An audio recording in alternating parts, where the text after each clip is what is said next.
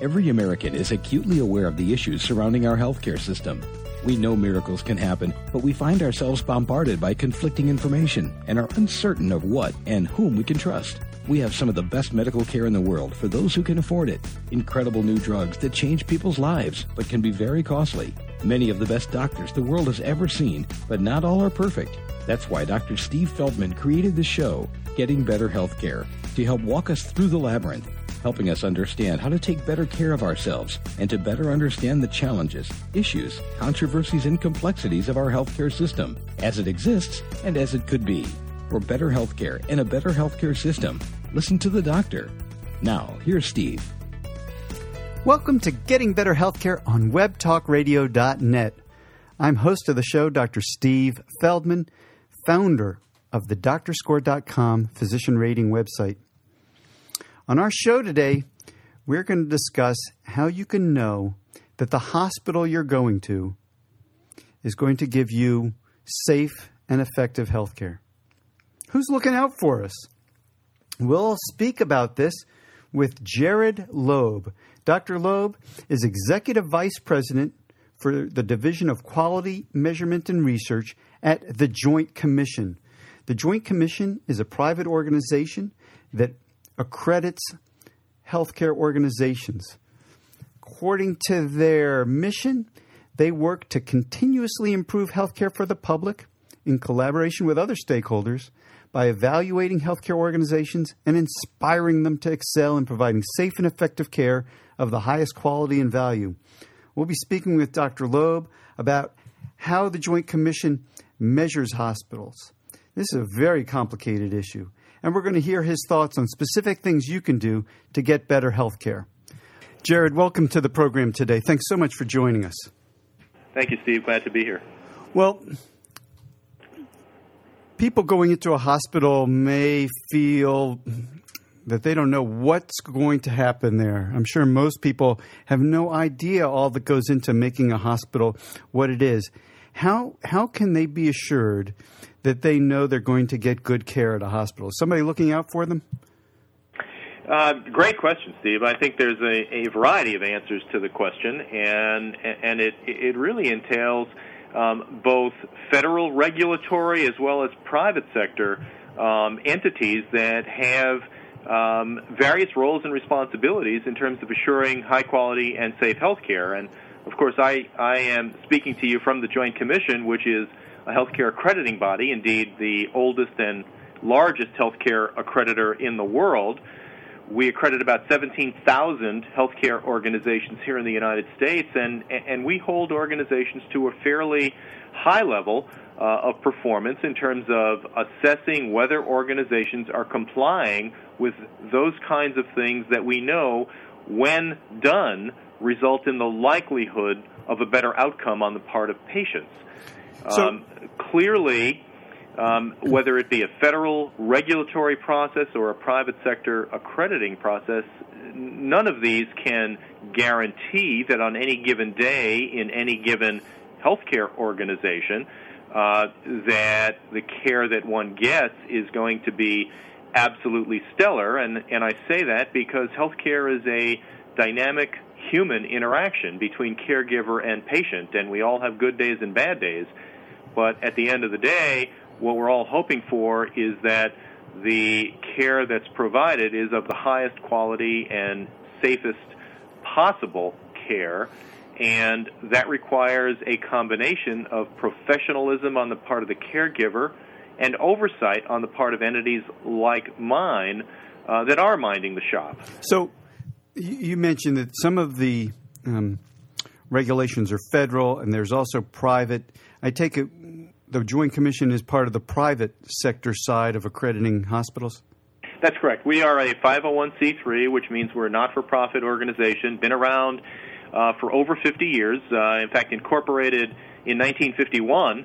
Um, but actually goes back to the um, early 1900s as uh, as a part of the hospital standardization program, which was formed by the American College of Surgeons way, way back when so the, the Joint Commission really is sort of the uh, the child, if you will, of of what was done back in the early 1900s Um, and, and this has all been done in the private sector um, in a manner that, as I said a few moments ago, to the best extent possible, try, excuse me, tries to identify what are the most important things that should happen in clinical encounters, whether they be in a hospital, in a nursing home, in a um, behavioral health setting, um, et cetera, because we know that if organizations follow specific standards, that the likelihood of a good outcome is going to be better on the part of its patient or its resident if it's a nursing home or its client if it's a, a psychiatric facility.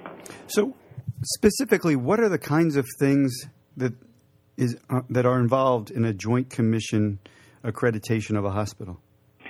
Um, sure, Steve. The the I, I, guess we can we can start by harkening back to where do we get standards from, um, and and what are standards? I guess is is, is probably the the sort of root question here. Um, the Joint Commission over the years has identified um, a series of standards. excuse me that relate to broad um, areas of activity within healthcare organizations. So standards relate to such things as continuity of care, human resources, leadership, medication management, infection control, um, and, so on. Those are sort of the the sort of 50,000 foot kinds of uh, uh, of look sees that exist within our standards, and then within each of these broad areas, as one drills down, um, we can identify and do identify very specific elements of performance that we expect organizations to follow. And we assess organizations um, in an on site survey um, uh, against whether they are, in fact, doing the specific things that are carried within the content of these standards. Now, the standards themselves represent only one piece of a very complex puzzle that we call accreditation. In addition, we do require that organizations that are accredited by the Joint Commission transmit data to us so that we have actual objective data that relate to the care of patients with specific clinical conditions. So it might be patients with heart attacks or heart failure or pneumonia or um, perinatal care, et cetera. So we have very specific um, measures of performance, and I'll give you a couple of examples. So, in patients with, with a heart attack, we know on the basis of randomized controlled trial data that it's important within the first 24 hours that a patient, assuming there's no contraindications, no reasons why not to do so, patients receive an aspirin. Uh, same thing at discharge. So we actually ask organizations to transmit those data to us, and we see monthly data um, transmitted to us on a quarterly basis uh, from roughly about 4,100 hospitals in this country. So we have very objective data. Um, and then we have the actual on site survey process, which, you know, for all intents and purposes, is the validation exercise um, against which the organization's feet um, are, is, are held to the fire regarding compliance with these standards, regarding performance on uh, individual measures, et cetera. And I guess the other piece of this puzzle is that the Joint Commission also promotes transparency because um, using the data that derive from the things I've just talked about, we put into the public domain the results of um, all of that activity in the context of providing uh, information to the various stakeholders regarding um, how the organization has done. Um, in fact, going back in time to when the Medicare legislation passed in the mid 1960s, the Joint Commission was given something which at that time was called deemed status, which for all intents and purposes means that a hospital that chooses to undertake the rigorous Joint Commission accreditation process was deemed, is deemed, to be in compliance with the Medicare conditions of participation, which is kind of a, a fancy way of saying it, it complies with the federal regulations that are contained in the Medicare statutes.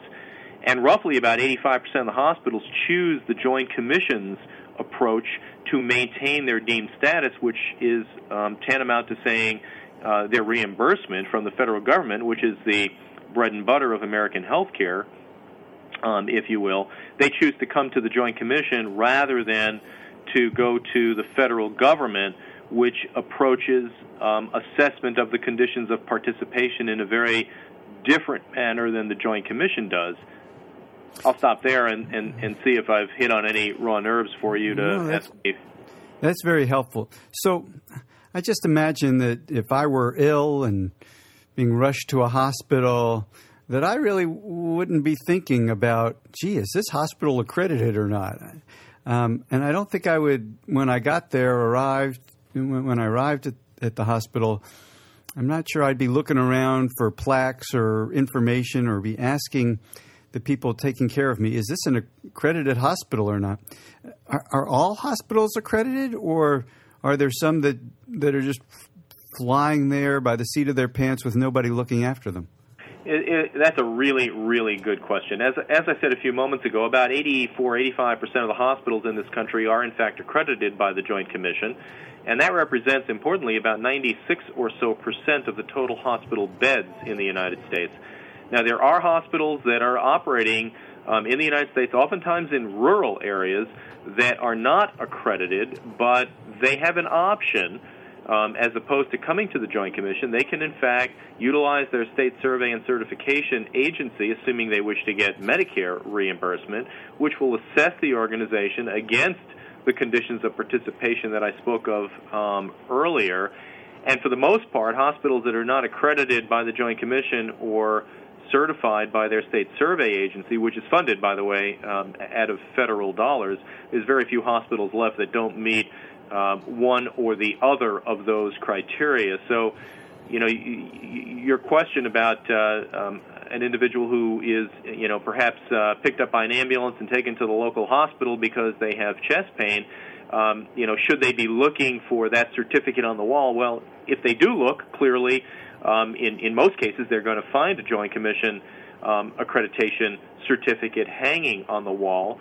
But I, I think um, among the general public, I think people assume that there is oversight for the health care that is provided to them, be it in a hospital setting, be it in a you know long-term care setting, in an office-based surgical setting, um, et cetera. But one of the fascinating facts that really hasn't been very much reported, even with all of the interest in um, healthcare reform in the last uh, decade or so, is that the vast majority of healthcare that's provided in the United States is not provided in in uh, healthcare settings that have had oversight. So it is important that stakeholders have that question in mind because So, you I'm, know, I'm sorry, you- Jerod. if- so when you say the vast majority of care is, is in settings that are not accredited, what settings are you talking about?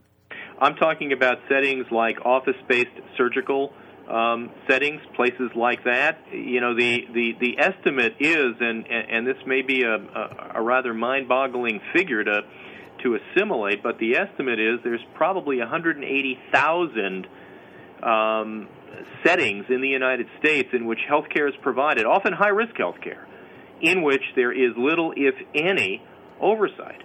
So, you know, you've got lots of situations in which um, things like cosmetic surgery um, is being performed, um, bariatric surgery is being performed um, with little um, oversight. And, and this is a sort of an interesting and I think unappreciated uh, fact of life in, in healthcare. You know, the, the, the, the vast majority of, of folks out there, and, and I and I, I dare say that's probably even true within healthcare professional uh, thinking, would assume that somebody's watching over over the uh, over the healthcare that's being delivered, and and the, the the basic fact is that's not always the case.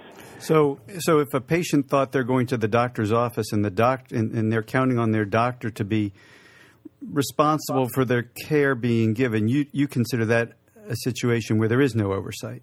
Well, it, I, I'm actually separating out the individual solo practitioner. I'm talking about healthcare that's provided perhaps by a, a, a group of uh, surgeons that uh, that um, um, are doing perhaps cosmetic surgery, or as I said a few moments ago, bariatric surgery, um, where they they've got a, a significant volume of uh, of cases, yet they don't have accreditation uh, from any entity. And, and I should point out that the Joint Commission is only one of many. We're the oldest and largest, as I said earlier, but there are other um, accreditors that accredit um, office-based surgical facilities that accredit um, other types of ambulatory healthcare facilities, but the vast majority of, of um, uh, healthcare that is provided, and, and I say this exclusive of the single solo practitioner, the family doc, the internist, the other you know primary care um, areas, um, where there are really little, if any, um, procedures being done, a few, if any, procedures being done.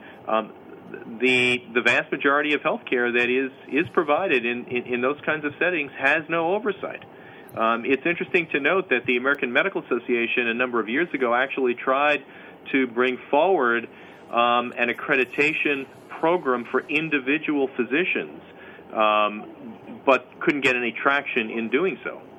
Now, um, now clearly, the boards of medicine um, under the auspices of the American Board of Medical Specialties, which is the 24 medical specialty boards, have, have realized that um, there needs to be more done, and as a consequence, the concept that's emerged over the last um, number of years is something called maintenance of certification for board certified uh, specialties, uh, whereby physicians um, need to be engaged to maintain their certification in a whole variety of activities which help assure the stakeholder, that is, you and me as a patient walking into um, a, a, physician's office, an individual physician's office, that you know assure us to the extent possible that uh, the individual physician is keeping up with his or her uh, specialty area. But that's true of, of um, uh, certain of the boards uh, of medicine in particular. Yeah, Jerod, you know, I wonder to what extent uh, our listeners are going to be concerned overly or perhaps not enough. Are there any data to suggest, say, for those cosmetic procedures you're talking about, that they are safer when they're done in, in, a setting that has been accredited as opposed to a setting where the doctor considers themselves responsible for assuring patients' safety? Um, I, I think, Steve, there's anecdotal evidence to suggest that. I don't think that um, there have been randomized controlled trials, if you will, which would probably be sort of the gold standard because it's it's virtually impossible to conduct those kinds of studies. Uh, but but certainly um, there have been uh, papers that have appeared over the years that would suggest that the care provided in uh, organizations that are accredited, and, and it depends on the metric that you choose, of course, but that the care provided in uh, organizations that are accredited um, is um, is of higher quality. Really, you know, I'm familiar with data from Florida because I was involved with this research, and they were tracking adverse events that occur um, in um, surgical practices, um, in accredited offices and unaccredited offices, and if there was a untoward event, it had to be reported. And it turned out, I think 98% of the reports came from the offices of physicians who were board certified. They came from offices that were accredited. Uh, I did not, uh, those data, as uh, certainly they have limitations because they're not randomized controlled trials, didn't suggest that most of the problems were occurring in unaccredited facilities. Yeah, I think one of the one of the problems inherent in the kinds of, of um, studies that you're talking about relates to, you know, sort of this this cultural um, issue that exists in healthcare. You know, some some would argue that, well, you know, if if an organization is accredited, we should see fewer adverse events. On the other hand, the the antithesis of that statement is that if you create the appropriate culture of safety, in which reporting is part of learning, one could also argue that accreditation helps to stimulate the cultural changes necessary to allow for reporting and learning, uh, particularly as it relates to adverse events. So, you know, there's kind of a yin yang here that makes it very hard to interpret these kinds of of, um, of studies. And You're, obviously, you know, the the metrics that one uses, you know, you you could argue and we've actually got a, a paper in pre in in that's submitted that has not yet been accepted, in which we we actually use data that was available on the federal website, Hospital Compare. Uh, and, and data that we gathered, which, which contains, by the way, accredited and non-Joint Commission accredited facilities, and we are seeing pretty significant differences in terms of both the level of performance on specific metrics that we utilize, some of which I've mentioned earlier, things like you know, treatment of patients with acute MIs, patients with heart attacks, if you will. Looking at some of the individual measures relating to the use of certain medications, uh, timing for, you know, for cath labs and so on, in organizations that are accredited by the Joint Commission and organizations that are not accredited by the Joint Commission, and we are seeing significant differences. But you know that the, those studies are few and far between. And part of the problem, of course, is that, as we talked about earlier, at least in the hospital setting, the vast majority of hospitals are accredited. So it's really hard to sort of do that you know that that that controlled study that we talked about. Sure. You're listening to Getting Better Healthcare on webtalkradio.net. I'm Dr. Steve Feldman. We're talking with Dr. Jerod Loeb today from the Joint Commission on Hospital Accreditation. Um, Jerod, you've mentioned measures now, and you mentioned transparency, and you mentioned some of the complications of looking at measures. So, presumably, if we have measures, um, say adverse events that occur, we'd want to look to a hospital that had fewer adverse events. But then we have the problem of, gee, is the better hospital the one that has the culture of reporting and is doing more reporting and capturing the adverse events and learning from them, as opposed to the hospital that's reporting fewer um, adverse events and we're just not capturing them all? That's that's quite the pickle, isn't it? It's a it's an enormous pickle. I I, I totally agree with you, and it, it's a it's a pickle that has um, really dogged a lot of the public policy discussions over the last decade or so, particularly um, in the realm of patient safety. Um, you know, we, we publish on our website regularly um, data um, that specifically addresses, if you will, using an aircraft analogy, the crashes that have occurred in healthcare. Things like operations on the wrong patient, wrong body part, wrong procedure, things like medication errors that resulted in significant harm or death, um, things like falls, things like patient suicides in inpatient facilities, and so on. And you know, you track those kinds of events over the course of time, and you can see those data on our on our website. Um, not in an organizational specific manner, but in an aggregate aggregated fashion. And you sort of sit back and scratch your head and say, well, if the numbers are going up, does that mean things are getting worse? Or or better, yeah. Uh, if the numbers are going up, does does it mean that you know we're creating the cultures in which organizations are beginning to learn uh, from and hopefully um, prevent from happening the kinds of things that have have happened? And you know the, the the issue of wrong site surgery is a great example because we've seen even though the Joint Commission, along with many of the um, medical societies, both specialty and subspecialty societies, have created all kinds of mechanisms which one would think should be fail-safe mechanisms. Yet we've seen the numbers associated with wrong site, wrong patient, um, you know, wrong procedure surgery continue to go up over the years. And you know, looking at at our experience over the last um, now, I guess it's some 12 years, we've looked at more than a thousand cases um, in that one bucket um, of adverse event, and it's you know, when you think about it, while there has been all kinds of strategies developed, including something called the Universal Protocol, which requires a timeout. It includes marking a surgical site. Um, it includes verifying the patient's identity in, in, in, a variety of different ways. Yeah, let me stop you for a second. This is something that you would do before a major procedure. That's correct. It's, it's kind of like what the pilot does when he starts the plane. Organizations would have a zero tolerance policy. That is, if someone if a surgeon um, refused to play by the rules, that the, then you know that would be um, a tantamount to saying to that surgeon, um, you know, either you play by the rules or you're out of here. And some organizations have done that, but not all organizations. And you know, the the fact that we're seeing the numbers go up, we we, we do find ourselves in that pickle. These are events that that have been uh, colloquially described as I'm quoting here, quote, never events, end quote.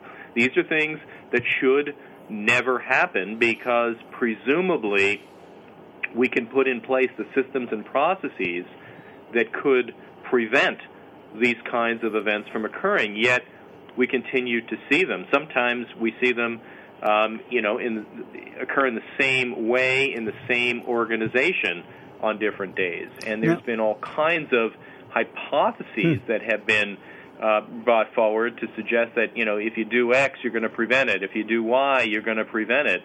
And you know, getting together with all of the key mindset, the key minds, you know, we've we and others have created what presumably should be the be all and end all mechanisms to preclude these things from happening. Yet they don't seem yet to be working to the extent that we'd like. And you know, we here at the Joint Commission, we talk about creating high reliability in healthcare. I mean, creating high reliability in some of the other um, endeavors that occur in our society, like aviation and nuclear power and the chemical industry, et cetera. Um, you know, we're we're dealing with with um, uh, accidents that occur few and far between, and that's fortunate because you know we don't think about that when we get on. Well, most of us don't think about it when we get on an airplane. It's it's a pretty safe thing to you know to do, but in healthcare, on the other hand, um, you know, depending on whose data you believe, you know, the, the, the chance of an adverse event occurring in a healthcare organization is is not as small as one would like it to be. Sure. Which is yeah. why and, high reliability, you know, as an endeavor in healthcare has been you know hard to uh, to come by. We have. Um, uh, well, I'm sorry. You know, what what you're telling me just reminds me of the, the oil rig, the offshore oil, oil oh, rig yeah. that, that, that, just it simply can't fail. There's you know it's there's too many safeguards you know built in. It can't fail until it does. until it does. You know, one of the things you mentioned that there's greater emphasis on now is transparency, uh, and yet when you were talking about the data that you have available, you're presenting it, you said, only in an aggregate fashion so that you can't actually tell which hospital's providing which data. Is there a reason you can't be more transparent? Oh, no, we're, we're transparent to the extent that um, we provide the, the data as to whether the organization is accredited or not accredited. We provide data pertinent to whether the organization is adhering to national patient safety goals and the specific recommendations we make to try to avoid these things from happening. Um, we provide data associated with whether the organization, you know, in, in the particular performance measures that I mentioned a, a, bit ago, you know, care of patients with heart attacks or heart failure, or pneumonia, whatever it happens to be. We provide, you know, all of those, all of those data in in the public domain on an organizational specific um, basis. And in fact, anyone who goes to the Joint Commission's website um, can find that information. In fact, you can you can actually download it. You can put it into an Excel spreadsheet if you're a data uh, person, and you can look at all the hospitals in your particular zip code or whatnot, and you know, and and do those comparisons. And you know, the, can you tell wrong site surgery? I'm sorry. Can you tell the frequency of wrong site surgery by Not hospital? an organizational specific no. basis. Okay. You cannot. Okay. Well, you got to protect them from lawsuits, I guess. Well, I, you know, I think that's part of it, but but it also relates to creating, you know, the learning culture that uh, that we talked about um, um, a bit ago. These these are obviously very sensitive kinds of issues. I, I, I certainly would argue that an individual who is um, going into an organization, into a hospital for an elective um, procedure, um, th- these are perfectly reasonable questions for an individual um, you know, to ask of, of their surgeon, to ask of, uh, uh, you know, of the hospital administration. Um, sure. You know, at a, at a, at a spe- you know, within a, a specific hospital. So, I, I think what I hear you saying is that there's a balance between privacy and which, which encourages uh, hospitals to report and to track um, versus transparency, which might scare hospitals off from doing the tracking and reporting that they need to do to become better at what they're doing. Precisely. I think you've, you've articulated it beautifully. Yeah. You know, and, you know, we do provide the, the statistics, as I mentioned earlier, regarding sentinel events, and the Joint Commission, if an individual patient is interested in um, um, confirming whether a particular sentinel event occurred within an organization, they can call us um, or write to us, and we will answer those questions on a on a one by one basis. This this is this is very familiar territory. I started one of the online doctor rating websites, doctorscore.com, and patients can give their doctor an overall score and, and rate certain subscores and put in open comments.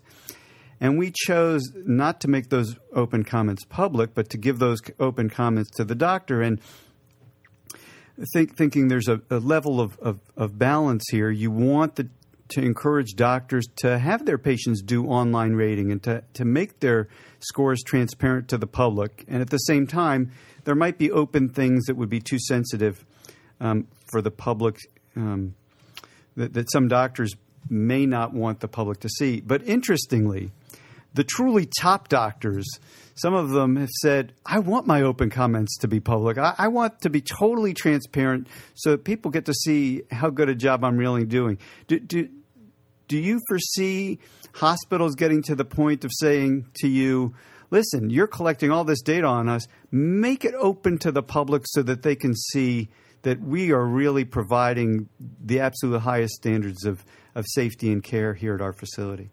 I think hospitals are beginning to do that on an ad hoc basis. You can you can um, check around hospitals here, there, and elsewhere across this country are beginning to themselves realize, much as as I think you've just suggested on the part of individual physicians, they've realized that um, we're in a very different world today, and, and, and putting those data out into the public domain um, is in fact beneficial. Um, and, and we're seeing, you know, increasingly um, those kinds of data being made public. But I, I, guess I would draw a line in the sand a bit here and and it's a line in the sand that I would call caveat emptor, buyer beware. And the reason I say that is you can turn to a plethora of websites now that purport to provide information about individual physicians, um, about um, healthcare facilities, etc. And you can potentially look at 6, 8, 10, 12 different websites that rate the same physician or the same hospital and see lots of different uh, data uh, there. And hospitals, some in some cases, will come up at the top of the ranking. In other cases, they'll be in the middle of the ranking. In other cases, they'll be in the bottom of the ranking. And and you'll flip to a different website, and you'll see completely different data for the same hospital. So one has to be very careful that what you're looking at in terms of um, uh, healthcare data is and, and the word I think that we've used a few times now is transparent, that the methodology behind how these ratings are and I'll use a strong word here, concocted, um, are in fact um, credible. Uh, because you can you can find all kinds of websites that purport to provide um, crystal clear data, but there's a black box behind it, and and one doesn't always know what's in that black box. So one has to be um, fairly careful in that we live in an era of transparency. That the information that you're getting is is going to be credible information. I, I've got an analogy that I use oftentimes, and it's perhaps a bit out there, but I, I think it makes the case, and that is, you know, you can take a picture of Old Faithful when it is not erupting, um, and it looks like a hole in the ground. Um, or you can take a picture of Old Faithful from the exact same vantage point when it's erupting, and it's got a beautiful, you know, geyser. Um, so the photograph that one takes is, you know, you, you, it, it's all in the eyes of the beholder what one sees and and one needs to be careful. And and I guess along that same realm, uh, you know, from a um, healthcare um, consumer perspective, um, when you see data from an organization or from an individual physician about the care of patients with you know disease X or Y or Z, one shouldn't infer, for example, that um, organizations that do wonderfully with, and I'll make up a, a, a scenario here, do wonderfully with, you know, patients that have heart attacks, um, are necessarily going to do equally well in treating patients that have um, brain tumors, or will do equally well in terms of patients who are coming in for total hip or knee replacement. Yeah, I mean that that's a good point. You know, one other uh, critical issue that we have not discussed is the phenomenon of cherry picking. So for example, let's say you're going to focus on um, something that really matters to people. Are you going to survive your heart attack if you go to this particular hospital? And you find that, okay, one hospital, you have a much better chance of surviving your heart attack. Another hospital, maybe it's an academic center, uh, you have a lower chance of surviving your heart attack. One of the problems you could run into is that maybe all the sickest patients get sent to that academic hospital and they're really doing a better job, even though their their measure, their number looks off. How do how do you deal with something like that? Yeah, and, and and I guess you know this is an age old question. It's how do you level that playing field? How do you adjust for the fact that um, a tertiary care center may indeed, as you suggest, be seeing patients that are sicker and and that have a higher likelihood of not doing as well because they've, you know, it's not just that they're coming in with a heart attack, it's that they're coming in with a heart attack, they're overweight, they're hypertensive, and they have coexisting diabetes. Um, and, and thus, um, you know, assuming that surgery is in the offing for that patient, the likelihood of that patient having a good outcome is probably a little less spectacular than the likelihood of someone who has none of those coexisting conditions um, coming into that same hospital. Now, over the years, there have been techniques devised by statisticians called risk adjustment techniques, um, which presumably can help, and I, I, emphasize that they don't entirely eliminate, but that can help um, to level that playing field and essentially account for what the patient brings to the clinical encounter over which the healthcare provider has no control. Now, you know, you can put 10 biostatisticians in a room and there'll be 11 opinions as to you know exactly what the right statistical formula is to do that and and that's without bringing the clinicians into the room then you bring the clinicians into the room and they say no no no um, you know my my gestalt is that a patient that has X and Y and Z almost never does as well as a patient that has A, B, and C. So the likelihood of a better outcome here is not going to be as great. So you know when when when you're graded as a hospital or as a physician, and the grades are posted on the classroom door, I think the temptation to do that cherry picking that you spoke of um, is absolutely there. Uh, you know, I, I won't deny for a moment that that's the case. But if you use as an example what New York State did back in the um, early 1990s, which is to begin publishing surgeon specific coronary bypass mortality rates, and doing so in a risk adjusted manner so that um, individual surgeons that were willing to accept higher risk patients were not punished for accepting higher risk patients. What that ultimately did was to improve the quality of all cardiac surgeons in the state of New York because everyone learned from these data. So, you know, we walk a fine line here between um, arguing, on the one hand, that we want to avoid the cherry picking, and on the other hand, arguing that sometimes a patient that has higher risk is potentially going to hurt the physician or the organization if he or she accepts that patient because of this era of transparency. So, you know, th- th- these are fascinating public policy questions, and they're oftentimes great questions to think about when you're not in dire need of health care. In other yeah. words, the time to ask the question is not when the ambulance, um, you know, the paramedics uh, determine that you have had that heart attack and you can go to hospital A or B and you start debating with the paramedic, well, I, I read about hospital A and I read about hospital B mm-hmm. and I want to go to A even though B may be closer. So it's, it's, it's a fine line. Jerod, in our, in our last time here, uh, I'm just wondering, do you have any specific suggestions you have for our listeners how to make sure they're getting they're going to have a great healthcare experience? Um, well, um, perhaps uh, first and foremost, I I think that accreditation has been a secret um, for many years, and I think it would be um, appropriate for an individual patient to ask when he or she is entering a healthcare system, be it a hospital, be it a home care, be it uh, you know behavioral health care, ambulatory care, whatnot. Are you accredited? Um, can you help me to understand what you're doing in the context of trying to improve the quality? Do you make certain of your data um, public? Do you put it into the public domain? Um, uh, I think those are perfectly fair questions to ask. Similarly, I would ask a physician um, are you board certified? If and, and I know Steve, you're a dermatologist, and you know, I mean, I think that's a perfectly reasonable question for a patient to ask that comes into your office. Um, and it's similarly perfectly reasonable when you walk into the hospital to ask about accreditation or into the you know into the um, um, office-based surgical facility. Are you accredited? Um, I, I think it's it's been underappreciated as a mechanism to help reduce the risk of bad things happening. I mean, at the end of the day, our mantra here at the Joint Commission is is essentially that all people everywhere in healthcare experience the safest, high quality, best value healthcare across all settings. Um, and that's true, by the way, in the United States, and that's true internationally because, as you probably know, we do increasingly have um, a, a series of hospitals that we've been accrediting outside the United States. There's about 330 of them, and particularly with medical travel, sometimes called medical tourism, um, these are absolutely crucial questions for people to be asking, particularly if you're paying out of pocket.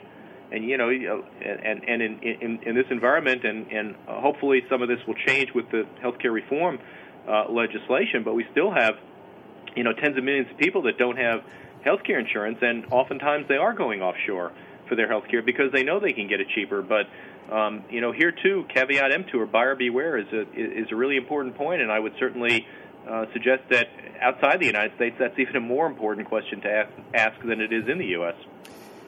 Jerod, um, thank you so much for being on the show today, and thank you and your colleagues for being on the lookout for the rest of us, for making sure hospitals, uh, making sure that when we visit a hospital, we're going to have a great experience. Steve, it's been a pleasure.